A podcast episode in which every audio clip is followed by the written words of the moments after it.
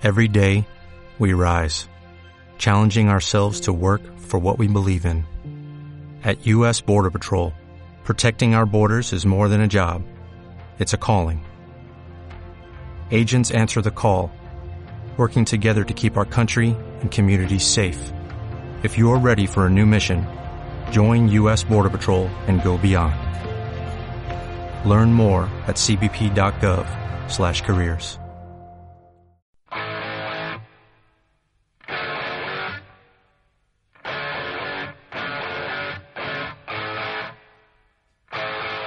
Tomares Gourmet. 100% vinos y gastronomía pensado para ti. De la mano de Fran León, Rafa Amores y Chema Marín.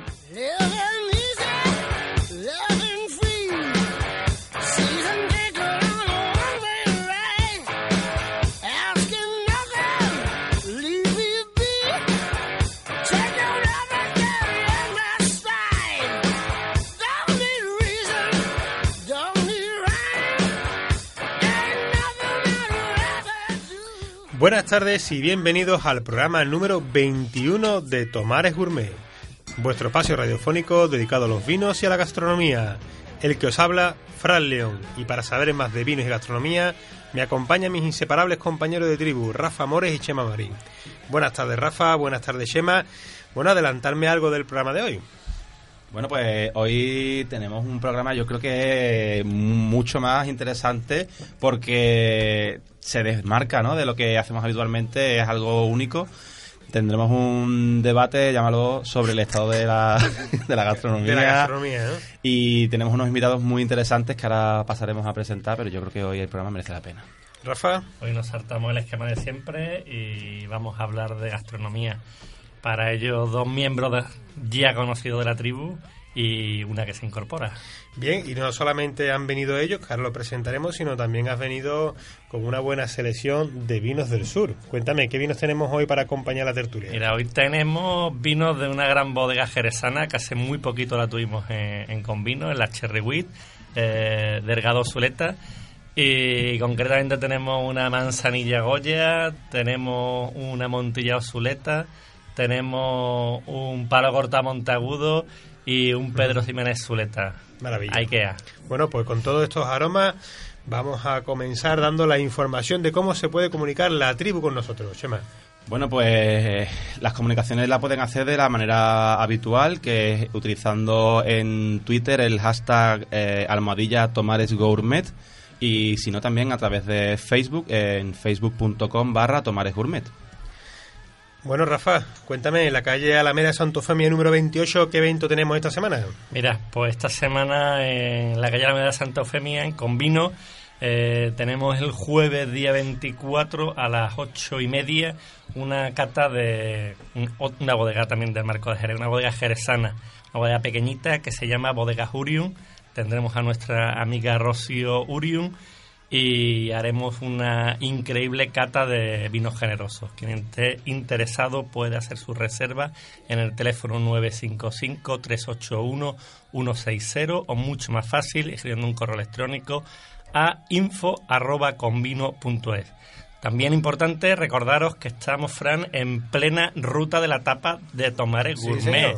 Eh, la semana pasada tuvimos un programa especial de la ruta de la tapa. Eh, la semana próxima volveremos a tener otro programa especial y recordaros 47 establecimientos participantes en la ruta de la tapa de Tomares. Eh, empezó el pasado 18 de noviembre y estará hasta el próximo domingo 4 de diciembre. Eh, la verdad es que una buena oportunidad para degustar Hombre, gastronomía. Para subir aquí a Tomares y disfrutar de la gastronomía y de estos lugares tan enriquecedores que tiene, que estamos cada día descubriendo. Bueno, la semana pasada también se nos olvidó felicitar a Pilar Vaca por su recién nombrado Por supuesto. premio de sommelier embajadora de, de Mejor Sevilla. sommelier de la Mejor sommelier de la provincia de Sevilla. Sevilla, acompañada de nuestra querida amiga Iniesta desde la Tierra. Ellas dos van ahí a defendernos a las tierras de Madrid, a, a ver cómo sale la cosa y si podemos hacer que algún sommelier de la provincia de Sevilla pues bueno, sea reconocido por no solamente por sus méritos, sino por, también por su trabajo. Desde luego son dos buenas representantes de la nueva sumillería Sí. que se está realizando en nuestra provincia. Y unimos la sumillería de, de restauración, con la sumillería de distribución. Exactamente. Así que está bastante bien enlazado. Bueno, recordar a todos que eh, mañana 23 de noviembre tenéis la conferencia técnica e historia del monstruo de Umbrete en la Casa de la Provincia a las 7 de la tarde, Plaza del Triunfo. Una conferencia enriquecedora para poner eh, en valor toda la historia y sobre todo la forma en la que se elaboraban los monstruos en nuestro jarafe. El 24, puertas abiertas, primer concurso de recetas domésticas, variedades con mosto y primer concurso de, aliñas, de aliño de aceitunas a las 12 de la mañana en la Casa del Mosto, día 24 de noviembre. Y bueno, no podemos dejar de recordar que el final de fiesta es el día 27 de noviembre con la elaboración de la decimoséptima fiesta del mosto de la aceituna y aceituna fina de, del mosto y de la aceituna fina de la jarafe. Se me ha olvidado recordaros que tenéis una cata de mosto abierta al público en la Casa del Mosto el sábado 26 de noviembre, dirigida por el enólogo de Bodega Salado Juan Alberto. Vamos a seguir recordando cositas. Tenemos en el restaurante La Basílica el próximo viernes la segunda cata de vinos andaluces. Tenemos también el miércoles 30 en Tragardaba una presentación cata de vinos de bodega salado. Y vamos a terminar, para todos los amigos que se encuentren cerca de la zona de la línea, la primera jornada de digilitas, digilitas, digitalización. eso es correcto. Y gastromarketing. Me quedado atascado. llevo un rato hablando sin tomarnos mi montilla y mira lo que va a pasar. Que se celebra en Algeciras el próximo 24 de noviembre a las 7 de la tarde en el Espacio Cultural San Marcos. Bueno, yo sé que son muchas cosas las que estamos contando. Vamos a, a colgarlo todo en las redes sociales para que podáis tener toda la información de mano. Así que recordad, en Tomares Gourmet, en Facebook, lo tendréis todo y mucho más.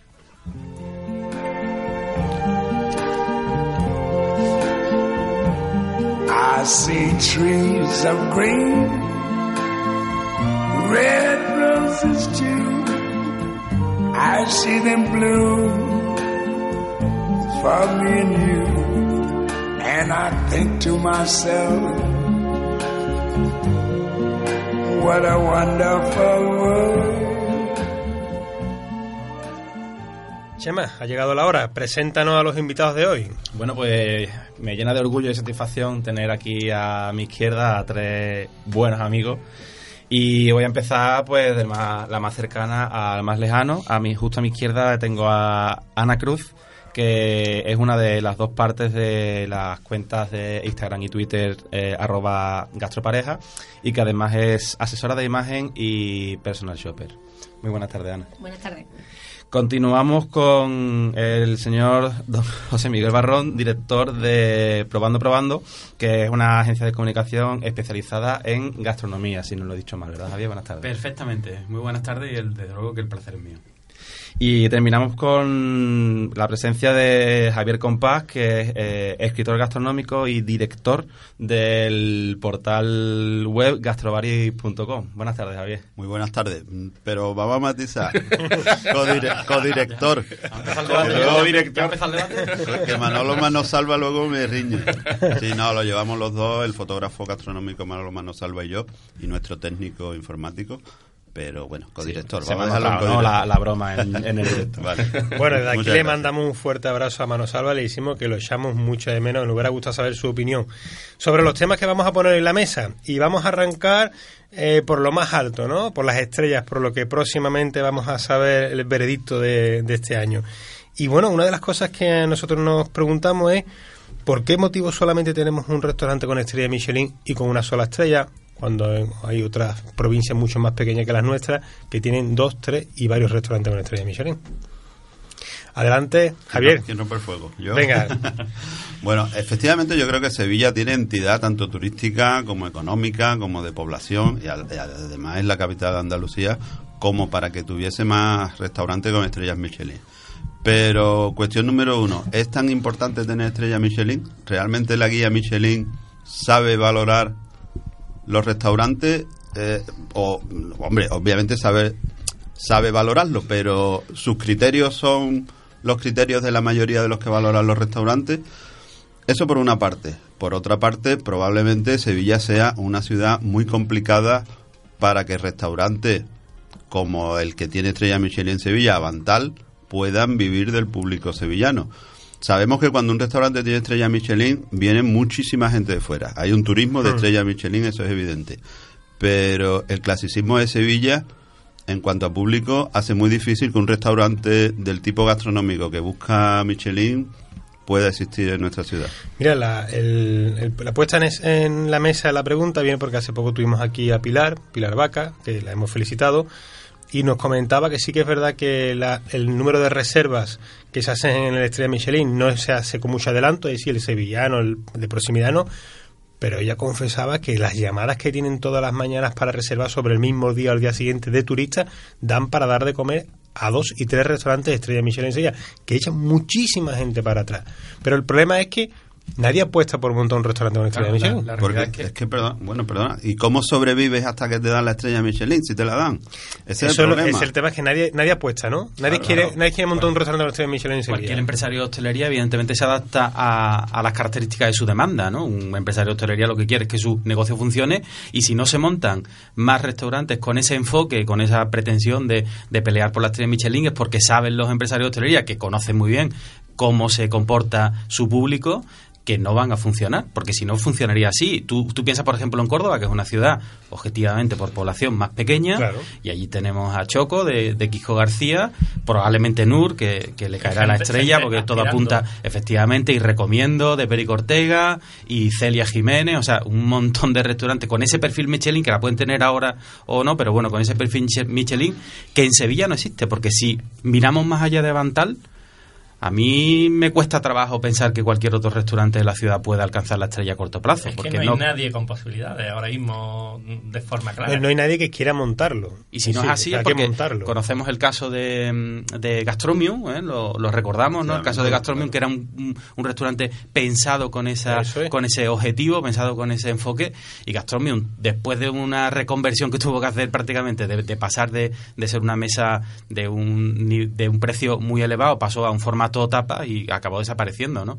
¿Por qué? Pues porque, porque no funciona. De hecho, no hay otra, ¿no? De hecho, tuvimos en la ciudad tanto a Martín Berazategui, que estaba en el Hotel M, se tuvo que ir, y hemos tenido a, al Bulli, hemos tenido a la Hacienda Benasusa, que también tuvo que, que irse de aquí. Vamos, de hecho, se, se comentaba de Ferran Adrià, dijo nunca más volveré a poner un negocio en Sevilla. Un privilegio Pero histórico. O sea, porque estábamos hablando de que, eh, de que la alquería, el restaurante de la Hacienda Benazuza, era los grandes éxitos de toda la historia del Bulli.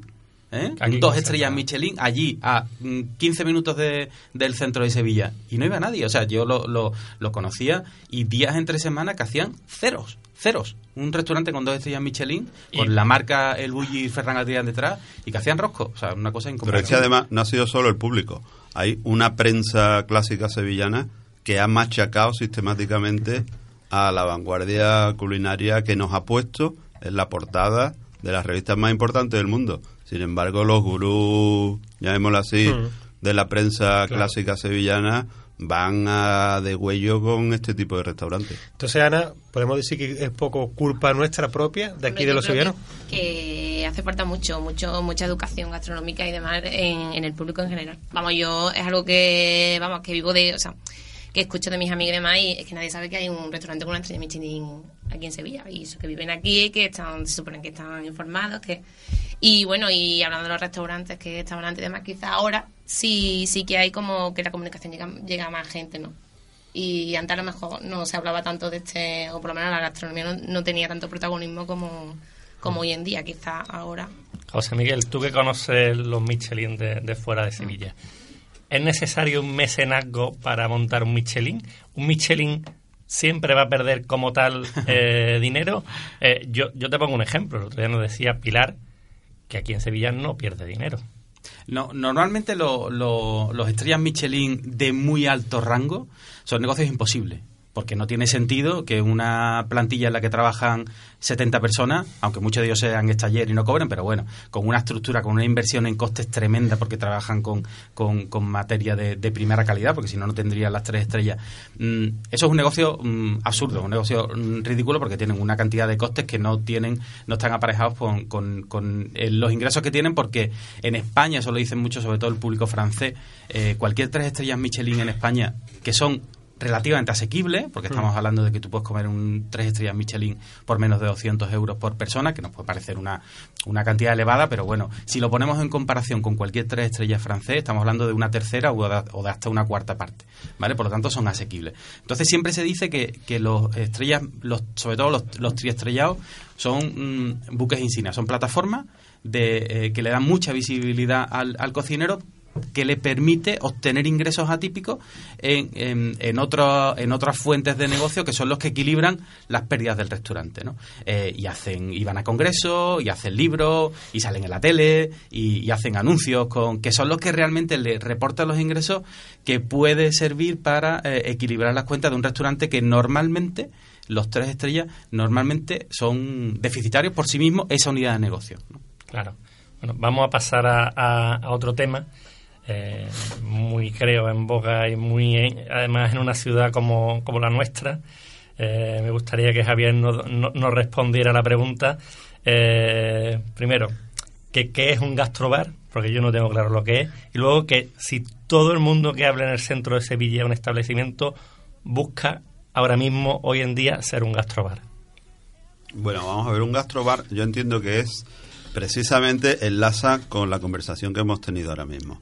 O sea, en Sevilla hay muchos muy buenos cocineros que han abierto negocios en los últimos años, precisamente de esto que se pueden llamar gastrobares, y que no, mm, yo he hablado con ellos personalmente, porque en mi vida profesional pues he entrevistado a muchísimos cocineros.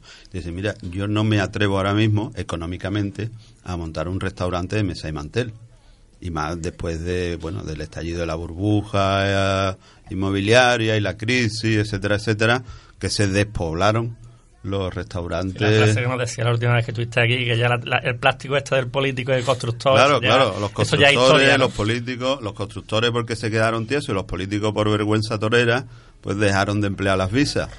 Y eso dio el traste con muchos buenos restaurantes. Y eh, la nueva hornada de cocineros, digamos, más avanzado en cuanto a técnica, en cuanto a lo que podría ser el concepto de gastrobar, no se han atrevido la mayoría a montar un restaurante de mesa y mantel. Eso no significa que eh, no hayan adaptado esa cocina de vanguardia al concepto de tapa sevillana. Entonces ha salido ahí un híbrido entre bar de tapa clásica, bueno, porque la tapa clásica sevillana es una ración muy pequeñita a un precio realmente asequible.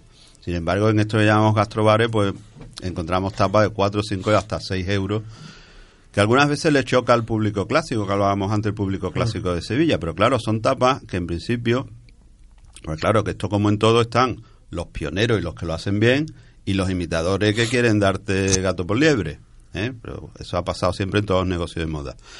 Tienen una materia prima excelente, son platos elaborados, pues claro, mm, cuando tú ibas al bar San Luca de la calle Paje del Corro antiguamente, pues pedías una de carne con tomate y el cocinero sacaba de la olla el cucharón y te lo echaba en la conchita blanca y te lo ponía en la mesa. Pero ahora hay que montar una tapa. Por ejemplo, eh, hace pocos días estuve yo de jurado en lo de la Semana de la Tapa de Sevilla y había tapas que era, voy a recordar una sin citar de dónde, era un pastel de ortiguilla con chutney de maracuyá y mayonesa de wasabi.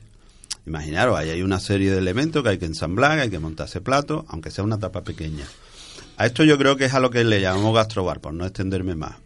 A un sitio de tapa, al típico bar de tapa sevillana, pero unas tapas más elaboradas, más modernas, en cuanto a técnica, en cuanto a creación, que sin perder a lo mejor muchas veces de vista la cocina tradicional, pero que sí incorporan pues estas novedades que se han llamado de fusión o como queramos llamarle, influencias orientales, últimamente también de Perú, etcétera, etcétera.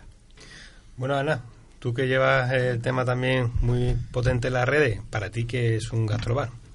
Pues yo, vamos, mm, suscribo todo lo que ha dicho Javier y demás. Yo, yo creo que es eso. Eh, o sea, es darle una vuelta a la tapa tradicional y, bueno, pues añadirle algo de innovación y, creación y ofrecer, pues, ofrecer algo diferente, ¿no? A lo que estamos acostumbrados. Aunque, aunque un, un salmorejo simplemente, por ejemplo, pues, no sea el típico salmorejo de toda la vida, pues ya ¿Tú crees que los gastrobares están educando eh, a la gente joven en, en una posible gastronomía de un nivel superior? Sí, sí. Vamos, yo creo que yo creo que sí. Lo que pasa que eh, como ha dicho él, hay gastrobar y gastrobar. Ahora es muy fácil llamar gastrobar a todo y no todos son gastrobares. Entonces Bueno, pues depende, es- pero sí que es verdad que ayuda, que ayuda Claro, por lo menos la gente tiene está abriendo un poco el Antes conocimiento había, y antes había el bar, que te tomaba la tapa de ensaladilla maravillosa, la punta de solomillo, las croquetas, las albóndigas, el choco, y ahora y el restaurante. Y el restaurante. Y el Mm. restaurante, ¿no? Y ahora estamos en medio, quizás est- está bien, ¿no? Y sí, se, se acerca al público un, nuevas elaboraciones, incluso nuevos vinos, ¿no, Barrón? Sí, sí, el, el problema es que, eh, como tú bien decías, Ana, el problema es que todos estos términos de libre uso, que nadie regula, pues hay gente que se hace... ca- eh, Es exactamente el mismo eh, fenómeno que, que con los gourmet, ¿no?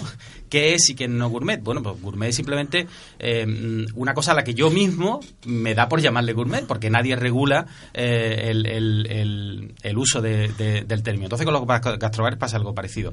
Un gastrobar es técnicamente eh, un señor que monta un bar y que le decide decide él mismo Llamarlo llamarlo gastrobar. gastrobar. ¿Y qué es lo que nos podemos encontrar? Pues evidentemente nos podemos encontrar desde por ejemplo, ¿no? Pongo un caso conocido por todos, desde Tradeo, ¿no? Que Tradeo es un, es un modelo que se trabaja con un, como tú bien decías, Javier, partiendo que es la premisa de un- una eh, materia prima irreprochable, de excelente calidad, sobre la que hay una labor de, de creación, de evolución. Tradeo eh, viene de tradición y evolución, que me parece que ejemplifica a la perfección Sí. que es lo que es el, el gastrobar, es partir de esas tapas tradicionales, pero eh, modernizándolas. Yo, desgraciadamente, a mí me duele que, que a nosotros se nos llena la boca de que Sevilla es la capital de la tapa. Sevilla fue la capital de la tapa, porque si una tapa, si, si lo que representa eh, la tapa de Sevilla es un, unas espinacas que han salido de un bloque congelado, que se han hecho oh, hace tres días, que se han metido en una vitrina en frío, que tú la pides, en tu cara la sirven en un plato, la meten en un microondas y te la sirven recalentada, si eso es la tapa sevillana, mal vamos. Y eso desgraciadamente lo vemos en la inmensa mayoría de establecimientos de hostelería de la ciudad. Y eso es muy... Entonces, si llegan estos nuevos bares a modificar o a remover los cimientos de, mm, de lo que está pasando en la escena gastronómica de la ciudad, bienvenido sea. ¿Está el riesgo de que se lo esté comiendo todo por arriba y por abajo? De que el gastrobar esté mm, haciendo desaparecer al mesa manter y por otro lado el que no llega está intentando llegar. Mira, lo que hay que hacer es hacerlo bien, si es que no hay otra. Si tú lo haces bien en el formato y tú eres honesto con lo que tú le ofreces a la gente, porque las ventas de carretera funcionan. Y funcionan los restaurantes estrella Michelin y funcionan los gastrobares, pero los que lo hacen bien. Ya está, si es que no hay otra. De verdad, lo que no puedes tú pretender es dar gato por liebre o hacer querer a la gente que con quien tu rótulo de fachada ponga gastrobar, la gente se va a tragar lo que quieras y le vas a cobrar lo que a ti te dé la gana. Eso no funciona así. Yo de todas formas creo que, aunque es cierto que hay muchísimo chuflilla por ahí que intenta subirse al carro y vender eso, gato por liebre, etcétera, yo creo que en general no deja de ser positivo que el hecho de, el hecho de que la gente ahora tenga, en lugar de dos opciones a la hora de salir a la calle, que al menos tenga tres. Es decir, tenías tu bar clásico de ensaladilla, papa aliña y cerveza con altramuse, poco más y luego tenías que irte a comer a un, a un restaurante. Yo creo que es muy positivo el hecho de que la gente pueda elegir y pueda decir, pues ahora tengo una opción intermedia en la que gastándome un poquito más puedo aspirar, si sé a dónde voy, eh, a comer un buen plato elaborado con buena materia prima sin necesidad de eh, obligatoriamente gastarme un dineral en tener que sentarme, que venga un señor enchaquetado a servirme, porque a lo mejor no es lo que voy Eso buscando. es cierto, Chema. Eso es cierto porque además... la- en ese sentido sí es positivo el y, hecho de... y la gente que viene de fuera, la gente que viene de fuera lo valora, mm, lo valora muchísimo. O sea que gente que viene de Madrid, de Barcelona, de sitios en los que comer bien o medianamente bien es muy caro y llega a Sevilla y tiene la suerte de elegir bien y sentarse en una de estas buenas mesas y le parece mentira el, el, el, el ticket, el ticket medio de- le parece mentira. una compañera de trabajo o ex compañera de trabajo que viene cada vez que venía de, de- de Barcelona a Sevilla íbamos a cualquiera de estos gastrobares que eh, tenemos todos en la cabeza y cuando terminábamos pedíamos la cuenta y decía pero eso será por persona ¿no? no, no, no es, ese es el ticket final. Y ella salía de allí llorando de alegría como diciendo no me puedo creer lo bien que he comido y lo baratísimo en general que, que he comido bueno, y en, no, en no, proporción No provoquemos aquí una inflación, a ver si se van a poner a subir no, no, no, no, Pero entiéndeme, no, tampoco, también es verdad que el nivel de vida de Sevilla no es el de, no es el de Barcelona, ¿no? Pero en proporción ella sería diciendo, bueno, pero es que he comido muy bien y a un precio muy, muy, muy decente para lo que, para lo que me han servido. ¿no? Hay una cosa que también quería eh, remarcar sobre el tema de los gastrobares, sobre todo por el lado humano, ya no de cocina, sino de la sala. Porque daros cuenta que en el momento que te metes en gastrobar, te metes en la categoría de bar, pagas menos impuestos, son menos sueldos. Eh, el, acuerdo de hostelería, el- diríamos el convenio de hostelería, recorre bares, cafeterías, restaurantes. Ah, antiguamente ah, había restaurantes que tenían menos estre- menos tenedores porque se paga, se, se pagan menos al, al personal. Entonces, yo lo que veo es que eh, con la desaparición del metre y con la desaparición de las figuras responsables de la sala, esa persona en la que tú sabías que dirigirte si tenías que dar una queja, hemos entrado en un mundo plano donde tú ves a, a muchos chavales todos con vaqueros, eh, con botines. Yo vengo de la, de la que el zapato para entrar al restaurante y entrar a la cocina. Tatuaje y, y, y Bueno, barbita. el- el tatu- la, la- la barba sí, el tatuaje no, no, no es tan importante, pero... o, en chancla directamente. O en chancla directamente, yo creo que la- de tiranta. O sea, eh, la sala, creo que con el gastrobar eh, eh, hemos perdido nivel de. Yo, de- de- de yo quiero puntualizar. A mí no me han servido nunca mm, en chancla ni... A mí sí, en un gastrobar. Entonces yo, este formato Pero de claro. camarero coleguita, eh, que sí, que hay que acercarse y Lo- que hay que... Lo del servicio informal Mm. y desenfadado ha hecho muchísimo daño. Totalmente. O sea, yo, a ver, que estoy de acuerdo, pero que al extremo, por ejemplo, de eso, de que Claro. me sirvan en chancla y tal y cual, y, ¿y qué pasa aquí? Yo, a mí no me han atendido así nunca en ese tipo de sitios. Es que tiene lo que hay que encontrar un punto entre entiendo que tenga un servicio que sea cercano y también que vaya un público más también lo que estábamos hablando antes así más de gente joven y tal porque hay ciertos bares pues van todos los cámaras con su camisa No. vaquera en plan más pero claro siempre no hay que olvidar que eres un camarero y tienes que tener un De cierto todas formas, además, el servicio es importantísimo porque, Mm. bueno, recientemente publiqué yo un artículo en ese sentido a raíz de- del premio a Pilar de Mejor Sumiller de Sevilla sobre la importancia que ha tenido históricamente el servicio de sala, que en, en muchos casos y en, en algunas épocas más importante que la cocina, cuando los cocineros eran an- anónimos, pero sí se conocía el metre. Pero lo que sí es verdad es que también se ha recortado, eh, siendo importante el servicio de sala, como digo, en otras cosas, como por ejemplo, mm, a mí no me gusta poner los cubiertos encima de la mesa directamente. Es que no ya que no pongan mantel, es que no ponen ni un mantelito individual de papel. O sea, es que se ha recortado en cosas que yo creo que son fundamentales. Y en cuanto al servicio, ahí, ahí deja mucho que desear. En cuanto a tema de copa, en cuanto a tema de... Es que hay una generación. no ya en el vino. Quizá hay una generación ahora mismo que no conoce cómo se sirve, la, cómo se, cómo se tiene que servir. Porque yo, sin vamos a nombrar a ninguno, pero el otro día veo como para levantar una mesa el camarero se apoya en dejar las cosas en una silla de uno de los clientes que se había levantado. O sea, es inconcebible. Es decir, ¿cómo vas a- a utilizar una silla donde un cliente se sienta como gueridón, como un lugar de apoyo para... eh, entonces te das cuenta que te entran por la derecha, por la izquierda, que, que como tú dices, te, traen los cubiertos en la mano y, y tú no sabes exactamente del origen de dónde viene. La madera está prohibida en la cocina y la utilizamos para comer en la sala cuando lo más antihigiénico que hay es la madera. Porque si tenemos las mesas antiguas de aluminio, se limpiaban. Pero Fran, ten en cuenta que, que- que en los últimos años nadie dice que es camarero. Dice, no, yo estoy en esto mientras me sale algo de lo mío. Entonces, claro, el problema del paro, el problema de... Y, y la hostelería, que es un negocio recurrente en Sevilla, donde no hay prácticamente más industria que... Pero cuando íbamos al bar- que ser funcionario de la Junta de Andalucía. En el bar ibas al bar, pero en el gastrobar, ¿dónde estoy? En, la- en el respecto a la sala. Bueno, yo creo que ahí y hay ejemplos y, y José Miguel acaba de citar a Tradebo, que yo creo que siempre ha llevado a gala tener unos camareros preparados y informados de lo que llevan, porque es que además estamos hablando de sitios donde las tapas son incluso complicadas de explicar al cliente. ¿eh? Y saben lo que se traen entre manos. Y efectivamente hay que tener una cercanía, pero siempre guardando la forma y guardando una distancia de respeto con el cliente. Yo creo que sobre todo tiene que ver con la formación. O sea, ahora que gracias a Dios las escuelas de hostelería ya han proliferado y, y- y- y- y lanzan al, al- al mercado profesionales bien preparados, evidentemente es muy fácil de notar la diferencia entre un cuando te está sirviendo un profesional que ha pasado por una escuela, que tiene una formación y que tiene unos conocimientos, y el que está, como tú dices, en, en hostelería de paso, pues como una salida profesional eh, de urgencia y que no ni es su proyecto de vida, ni es su eh, profesión, ni, ni, ni lo va a ser en un, en un tiempo. Y eso se nota, evidentemente. Bueno, yo saco el tema del gastrobar, gastrobar que me está diciendo a mí personalmente el concepto particularmente me encanta siempre y cuando se, se aplique bien.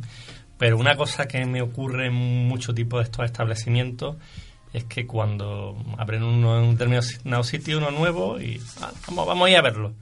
Cogen la carta y dices, uy, tienen mini hamburguesa gourmet, tienen tataki, tienen tartar, tienen hay una serie de elementos Ceviche. que ceviche, etcétera, etcétera, etcétera, eh, que estamos homogeneizando la carta de todos los- los- los establecimientos en Sevilla o qué? Bueno, sí, por una parte, eh, pero por otra es que son modas.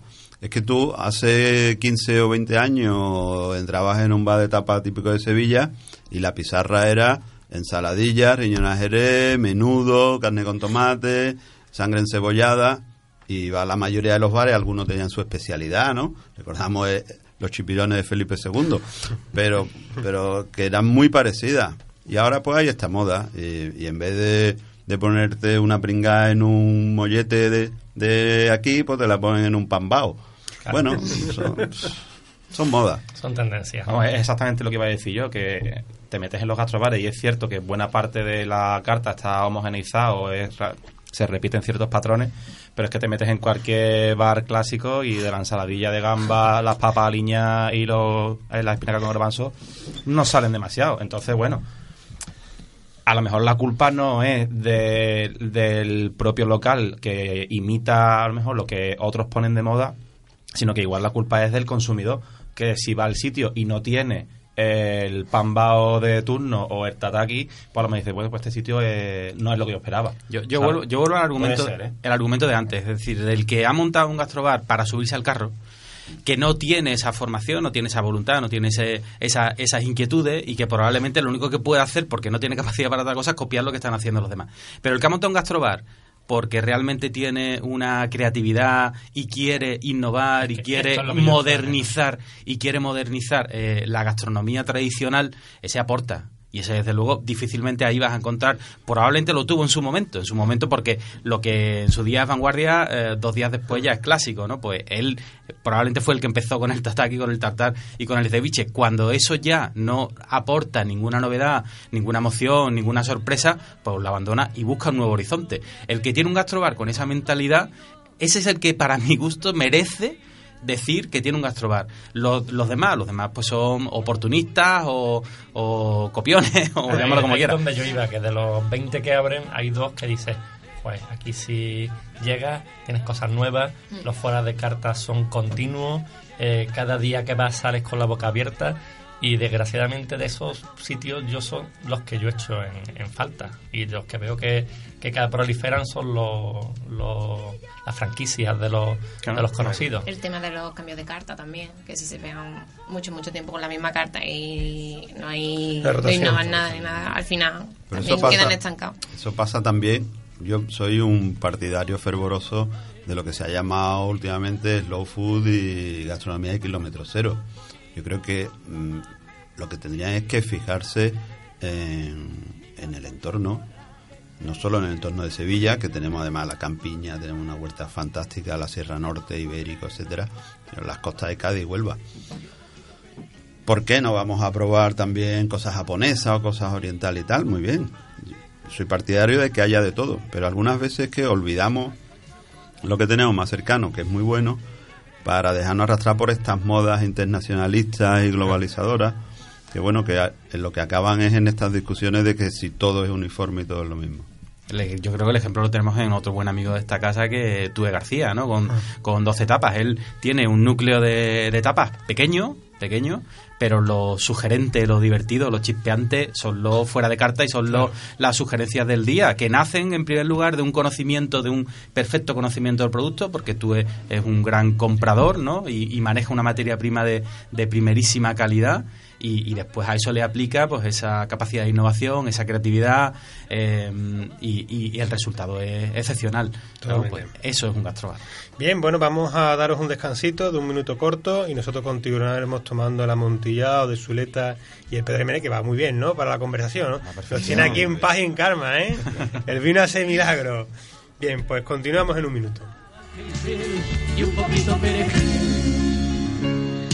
Chiquillo, que yo hice un cursillo para cordón Eso ya lo sé, pero chiquilla, dame pepinillos y yo los remojaré con una copita de ojén, papas con arroz bonito, con tomate, cochifrito, caldereta, migas con chocolate, cebolleta en vinagreta. Bien, ahora que tenemos la- las copas llenas de, de amontillado, de Zuleta, de Palo Cortado y de Pedro Jiménez, aquí tenemos para todos los gustos. Vamos a continuar eh, y lo que queríamos poner encima de la mesa es vuestra opinión sobre la Academia Andaluza de Gastronomía, ¿no? Eh, yo creo que si realmente queremos que, que la gastronomía se ponga en valor, precisamente la academia sería una buena herramienta. Pero yo me pregunto si realmente es, es una buena herramienta o, o realmente la academia está tirando por otros derroteros. Precisamente una cosa de las que me llama mucha atención es que esté patrocinado por una marca que no es local, no es, no es de Andalucía, que en este caso es Freshenet, y con yo apoyo completamente todos los productos de Freshenet. Dios me libre de decir todo lo contrario de esa maravillosa casa. Pero sí me llama la atención, ¿no? Es decir, eh, que, que el, el patrocinio de, de Andalucía sea de fuera de Andalucía. ¿Qué opináis de eso? Hombre, si, el, si el objetivo de la academia, que, parece lógico que, que así lo sea o que lo debiera ser, es la promoción y defensa de la gastronomía andaluza, que, com- que comprende, por un lado, el sector hostelero y por otro lado, el sector de productores agroalimentarios, entre ellos las bodegas, pues sí, la verdad es que sorprende que, que sea una, un cavista catalán el que ahora mismo esté abanderando la, la esta docta casa, ¿no? Es un poco sorprendente. Bueno, yo, yo realmente no sé el funcionamiento interno, interno de la academia ni cómo se sustenta en los gastos que pueda tener. Si los académicos pagan cuota o no pagan, o, o porque eres académico. Hombre, efectivamente, en principio sería deseable que si hay algún patrocinio, que yo dudo que una academia de gastronomía andaluza deba de tener patrocinio de marca comercial alguna, pero que este patrocinio, en cualquier caso, lo deseable sería que fuera andaluz, obviamente. Correcto. Hombre, eh, nos estamos dando una cuenta de, que la palabra gastronomía o gastro, yo creo que está ahora mismo como que, bueno, que ya no queda tinta para escribir más veces la palabra gastro, ¿no? O no hay más cuentas de Twitter que tengan la palabra gastro, no hay más hashtag con gastro. Yo creo que precisamente, por eso hacía referencia a la Academia Andaluza de Gastronomía, un punto de referencia donde mirar. Yo reconozco que, que, que el- quizás buscamos otro sitio para encontrar mm, eh, información sobre la gastronomía, pero nos estamos dando cuenta en un punto en que la gastronomía se está degenerando en el concepto también de la comunicación.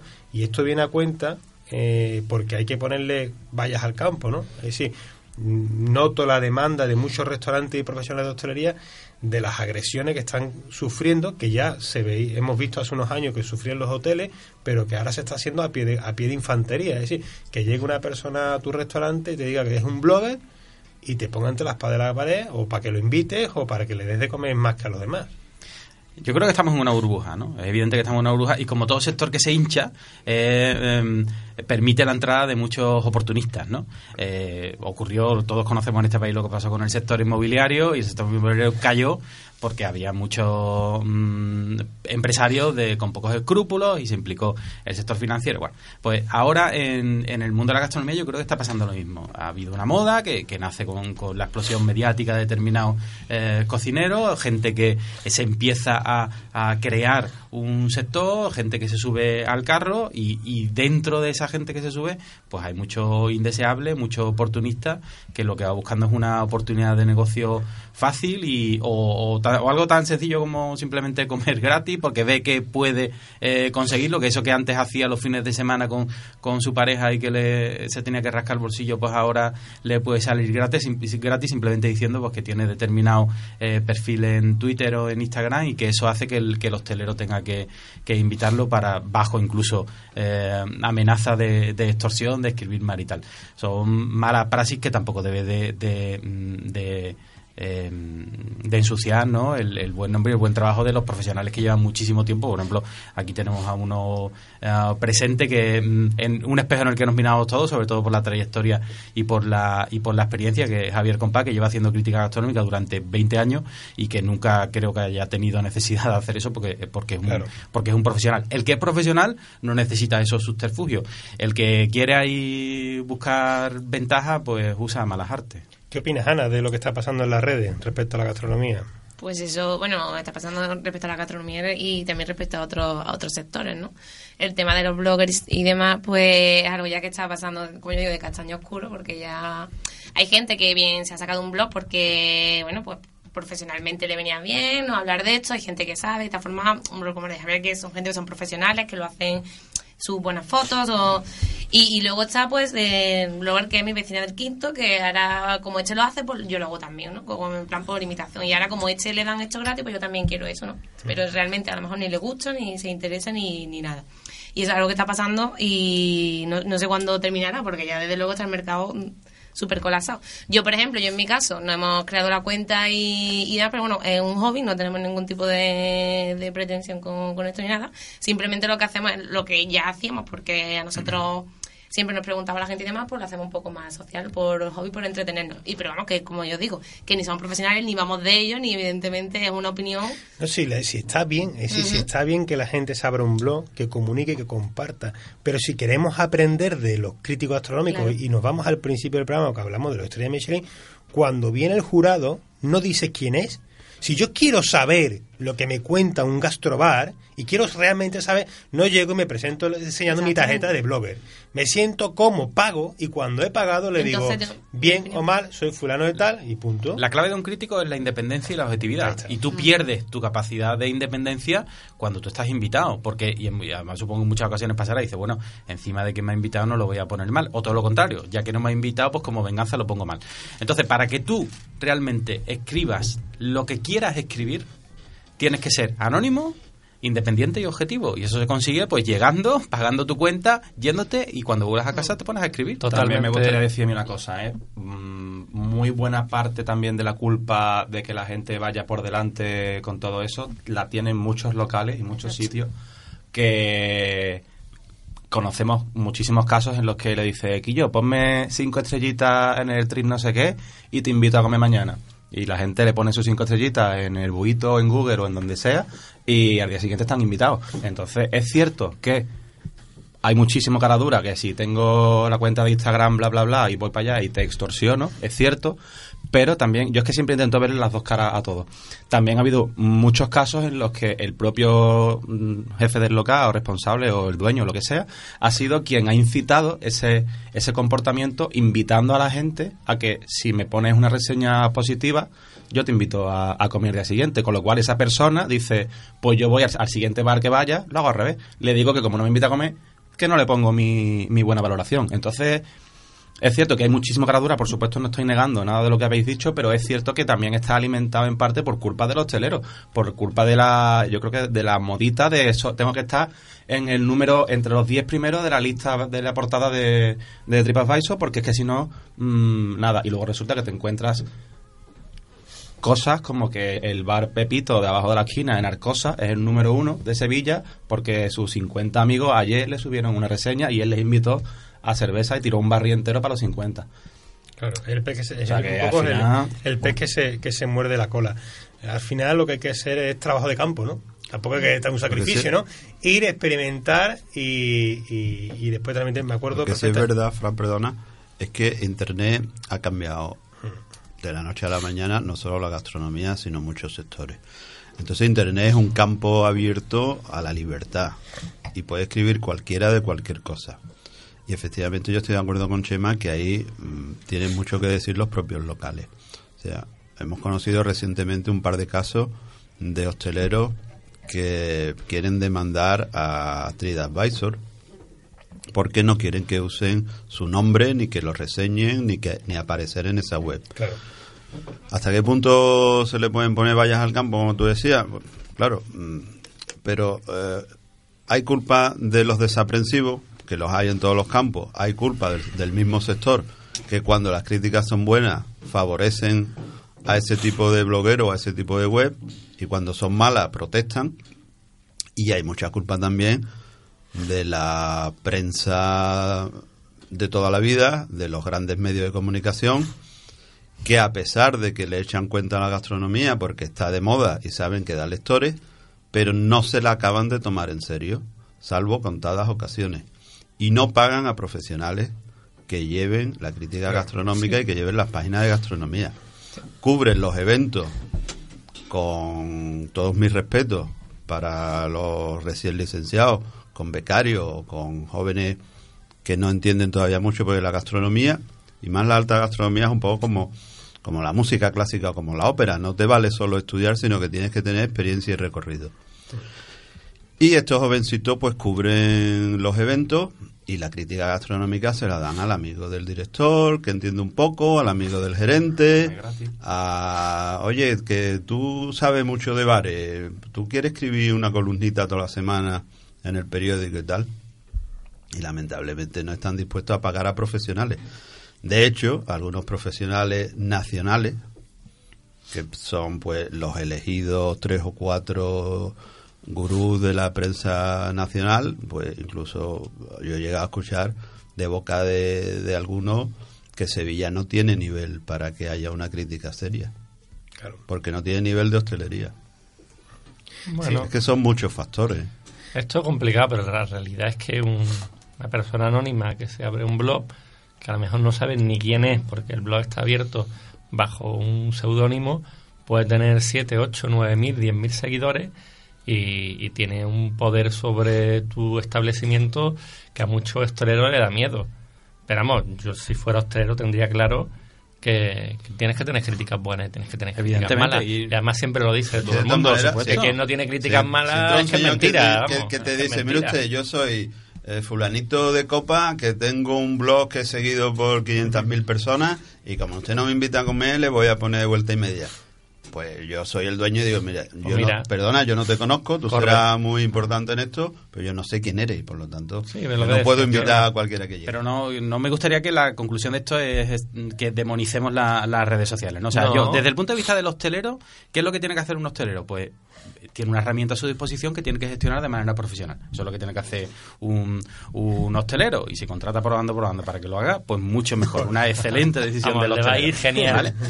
De la parte del, del profesional, pues lo que hay que reivindicar es una, una formación, un compromiso, una, mm, es un trabajo que mm, es aconsejable que lo hagan los, los periodistas o expertos o comunicadores con una trayectoria, porque no deja de ser eh, comunicación especializada en gastronomía, pero bueno, y, y- tiene que seguir los mismos códigos y los mismos eh, mm, mensajes y, y- y funcionamiento que cualquier eh, ámbito de la, de la comunicación. Y si se hace eso de manera honesta, de manera profesional, de manera independiente por ambas partes, es una herramienta. Usted fíjate qué maravilla que eh, a cualquier persona se le dé la oportunidad de eh, expresar, expresar su opinión en público y que llegue a miles de personas. Eso es maravilloso, eso es una herramienta que lo o, eh, ahora poniéndonos el- en, en- el- en el- en los zapatos del consumidor, eso es maravilloso. Y que tengamos la oportunidad de valorar un establecimiento en base a opiniones que deberían de ser eh, independientes, no partidistas de, del, del, del hostelero, o de los grandes medios de comunicación que siempre tienen sus presiones y tienen sus eh, mm, sus obligaciones comerciales, eso es maravilloso. Eso es maravilloso porque nosotros, en teoría, ahora nos acercamos a una red social que eh, mm, vi- visualizamos antes de ir a un, a un establecimiento y con eso nos formamos una opinión del resto de, de- de usuarios que han, que han estado antes. Eso no existía hace 20 años.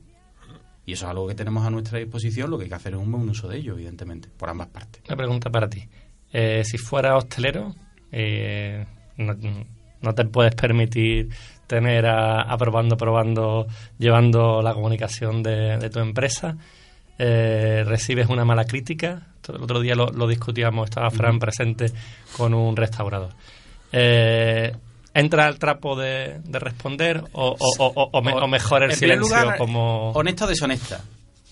Porque, Claro. porque las críticas, una crítica si está argumentada y está justificada, pues mm, bueno, tú lo tienes que, aceptar de, buen grado, porque las redes sociales no dejan de ser un altavoz. Las críticas han existido siempre, lo que pasa es que esa crítica se quedaba en, en- entre el, empresario y el, y el cliente. Ahora el cliente, en vez de decírselo a la cara al empresario, que se lo puede decir, pues llega a su casa, se sienta delante del ordenador o desde el mismo móvil y se lo cuenta a millones de personas, ¿vale? Esa crítica puede ser, como decía, honesta o deshonesta, puede estar justificada o no. Si está justificada, la aceptaré de buen grado y, intentaré mejorar, porque además, eh, eh, desde el punto de vista de- del hostelero, le debe de servir esa crítica permanente ¿eh? que está además a su libre disposición en las redes, le debe servir para ir mejorando día a día y para eh, paliar eh, mm, defectos y, y déficits de su establecimiento que los clientes se lo, se lo cuentan a través de las redes. Si, si es deshonesta, pues evidentemente también respondería y buscaría la manera de eliminarla. Pero siempre respondería. Sí, sí, Siempre, siempre, siempre, siempre. Es que claro, hemos llegado a un punto del mundo de la comunicación, afortunadamente, que todo el mundo puede hablar, para eso estamos en un país libre, donde una persona que no sabe hacer una ensaladilla puede jugar toda la ensaladilla que tú has hecho. Sí. Sin, sin saber la dificultad de te poner una ensaladilla, una punta Bueno, de solomillo, pero una, es la labor del crítico, Frank. Claro, el sí, crítico, el crítico que hace, No, pero no- no- no es lo que mismo- habla de fútbol no, no le da tres pataditas a un balón. No juega al fútbol, correcto, ahí sí. Pero sí que tiene un conocimiento eh, del producto y de cómo se elabora y de las dificultades que tiene sí, y de los ingredientes que lleva. O sea, eso, es de- eso es lo que realmente eh, una de las cosas que le da mucho pánico a la restauración. Es decir, la crítica, como te he dicho, la crítica destructiva. Es decir, el, el desconocimiento del producto en el mundo del vino se ve perfectamente. Nosotros estamos vivi- Mm, bebiendo un claro. vino ahora que prácticamente no se bebe. Uno de los grandes vinos del mundo y de los que menos se bebe, que es el amontillado o el palo cortado. Entonces, esa, esa es la realidad un poco con la que nos enfrentamos. Eh, bueno, eh, me- vamos a, hemos estado un poco hablando en negativo, vamos a hablar un poco en positivo los minutos que nos quedan. Eh, ¿Qué es la parte buena de la situación en la que estamos viviendo? ¿Qué es, lo, qué es el futuro positivo que algunos en Sevilla están haciendo y que, que esperemos que nos vayan poniendo en valor y que recuperemos la gastronomía? Porque, Javier Compa, cuando estabas comentando antes que desde fuera no se nos ve como gastronomía, me recuerda lo que decía perfectamente Rafa. El gastrobar se ha canibalizado a la alta hostelería y hay mucha gente de la alta hostelería que ha bajado a gastrobar. Entonces nos hemos quedado sin, sin esas posibilidades punta de lanza que mercados como Madrid o Barcelona o Valencia puedan decir que en Sevilla se está haciendo gastronomía, lo cual hace 20 años hacía. Hombre, yo creo que las cosas irán volviendo a su cauce y, habrá de todo. Habrá el bar tradicional de tapa, con las tapas pequeñitas y baratas, ah, seguirá habiendo gastrobares con estas tapas más elaboradas y yo creo que debe de haber una recuperación de- del restaurante propiamente dicho. De hecho, en Sevilla tenemos mimbre. Antes hablábamos un poco de, de la estrella Michelin en Sevilla, que solo había una, de que si había posibilidades. Bueno, pues hay una serie de sitios que a lo mejor le falta un poco, eh, no sé, quizá de marketing, quizá de que lo conozca la gente, quizá no sé qué, cuál es la fórmula secreta, pero bueno, todos podemos tener en mente a sitios como Tribeca o como Salvador Rojo, eh, sitios de este tipo que son los que probablemente podrían poner la gastronomía sevillana de mesa y mantel a un nivel aceptable como efectivamente hablaba Barrón antes de Málaga, de, perdón, de Córdoba o podemos hablar de Málaga, ¿no? Incluso Claro. Huelva, Claro, que es Huelva. una ciudad pequeñita en número de habitantes y tal, nos iguala el número de estrellas, o sea, empatamos a uno, ¿no? Pero bueno, yo creo que hay mimbre y con un poquito de arrojo hay que pedirle también al empresario de hostelería un poquito de arrojo y apostar por esta fórmula de recuperar lo que era pues el Orisa de José María Egaña, el San Fernando 27 en su momento y este tipo de locales. ¿no? Bueno, vamos a seguir diciendo nombres de locales, que también de camino vamos a recomendar, vamos a, a mojarnos. No para criticar, sino para alabar desde aquí desde Tomares Gourmet lugares que se pueden ir a tener una buena experiencia gastronómica, que cada uno después eh, eh, es libre de que le puede gustar o no le puede gustar, que esto es como el vino. Venga, Barrón. Pues está claro que un par de sitios. Mira, a mí Tradeo me, me fascina porque además no, no, no te equivocas nunca. 12 etapas también, me vuelve loco lo que hacen tú y Carolina. Eh, un clásico es lava, ¿no? El eslava que, que incluso yo creo que es el estándar, ¿no? El, el estándar es lava, o sea, mucho, en muchas ocasiones cuando se habla de, de, la, de la falta de mesa y mantel formal, eh, el sevillano lo que dice, es que yo voy al, al eslava y por 20 euros como de una manera un poco incómodo ¿no? la barra y tal, pero bueno, estamos adaptados a nuestra cultura y como estupendísimamente bien con un producto de primerísima calidad, me voy con un nivel de satisfacción extremo, eh, tengo la sensación de que recibido más de lo por lo que he pagado eh, y, y eso es buenísimo ¿no? en, en Sevilla y eso también es un claro ejemplo de lo que seguro que tu, que tu compañera de, de Barcelona que habrá ido más de una vez Chema le parecerá alucinante que tú termines de comer en el lado pidas la cuenta y digas pues, pues los dos vea, pues, por 30 euros y dices tú pero ¿cómo es posible? con lo que nos hemos comido y con lo que hemos disfrutado pues Además, una de las veces que ocurrió fue, fue eh, es el, el estándar eslava que yo le llamo ¿no? todo, todo lo tendremos a comparar con, con lo que vale una comida en el eslava Bien, Ana, ¿qué sitio nos recomiendas? Pues yo, mira, cerquita también de la zona del lava y demás, a mí me gusta mucho edición limitada, que además, no sé por qué, siempre está muy, muy tranquilo el sitio, pero la verdad que eh, hemos ido ya un par de veces y lo hace bastante bien. Bueno, nosotros siempre salimos acaba de encantados. cumplir un año. Sí, sí.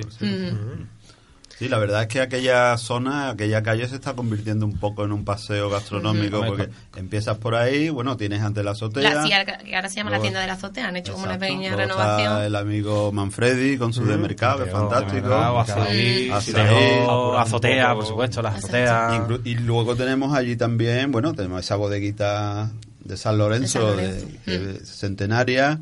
Tenemos al amigo de Casa Ricardo. Exacto. En fin, que ahí...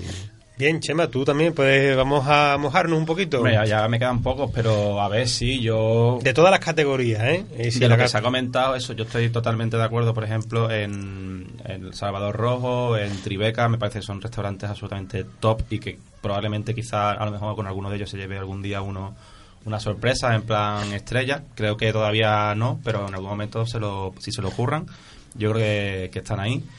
Y luego, por ejemplo, coincido absolutamente con lo de con lo de Tradebo, que es un sitio que me parece absolutamente fascinante.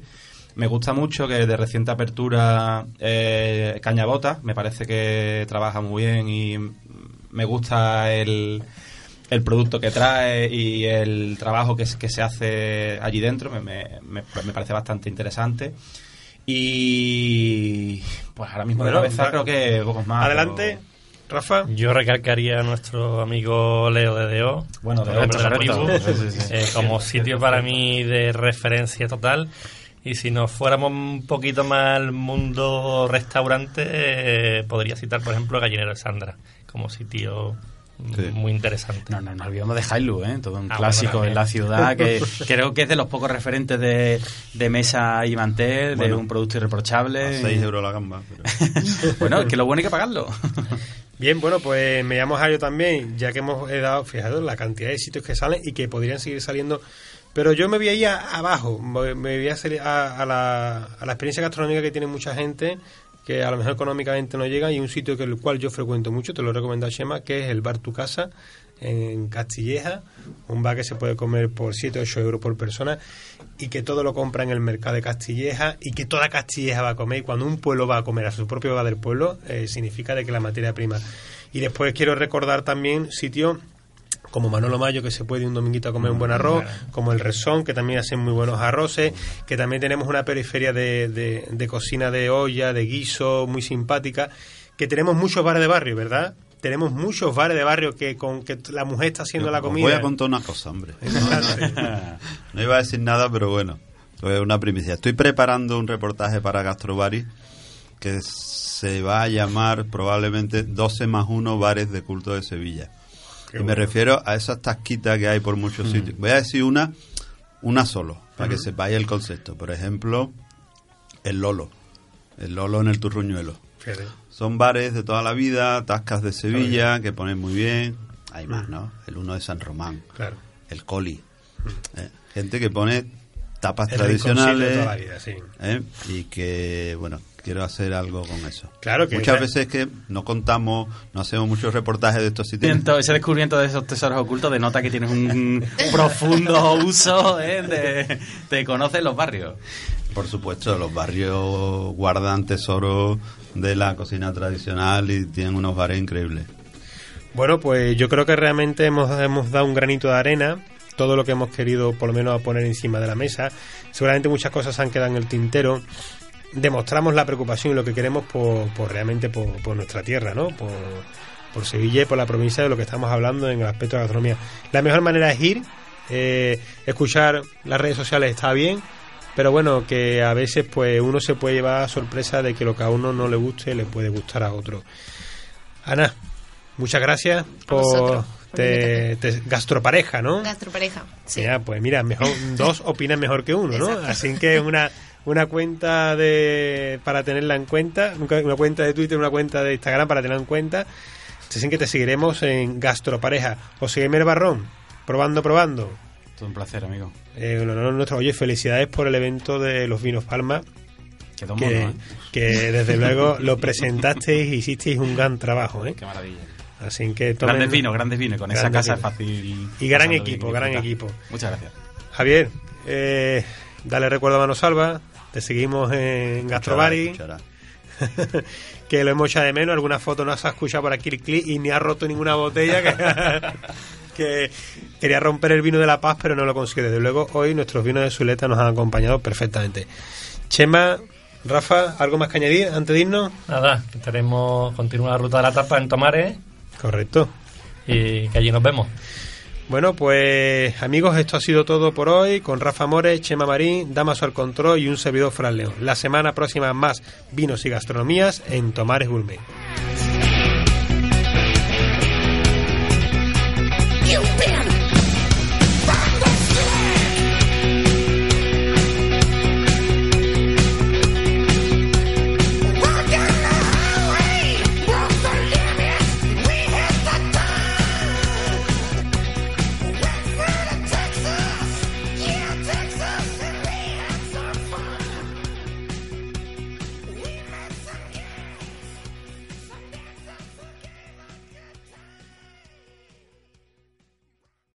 O'Reilly Auto Parts puede ayudarte a encontrar un taller mecánico cerca de ti. Para más información, llama a tu tienda O'Reilly Auto Parts o visita oreillyauto.com.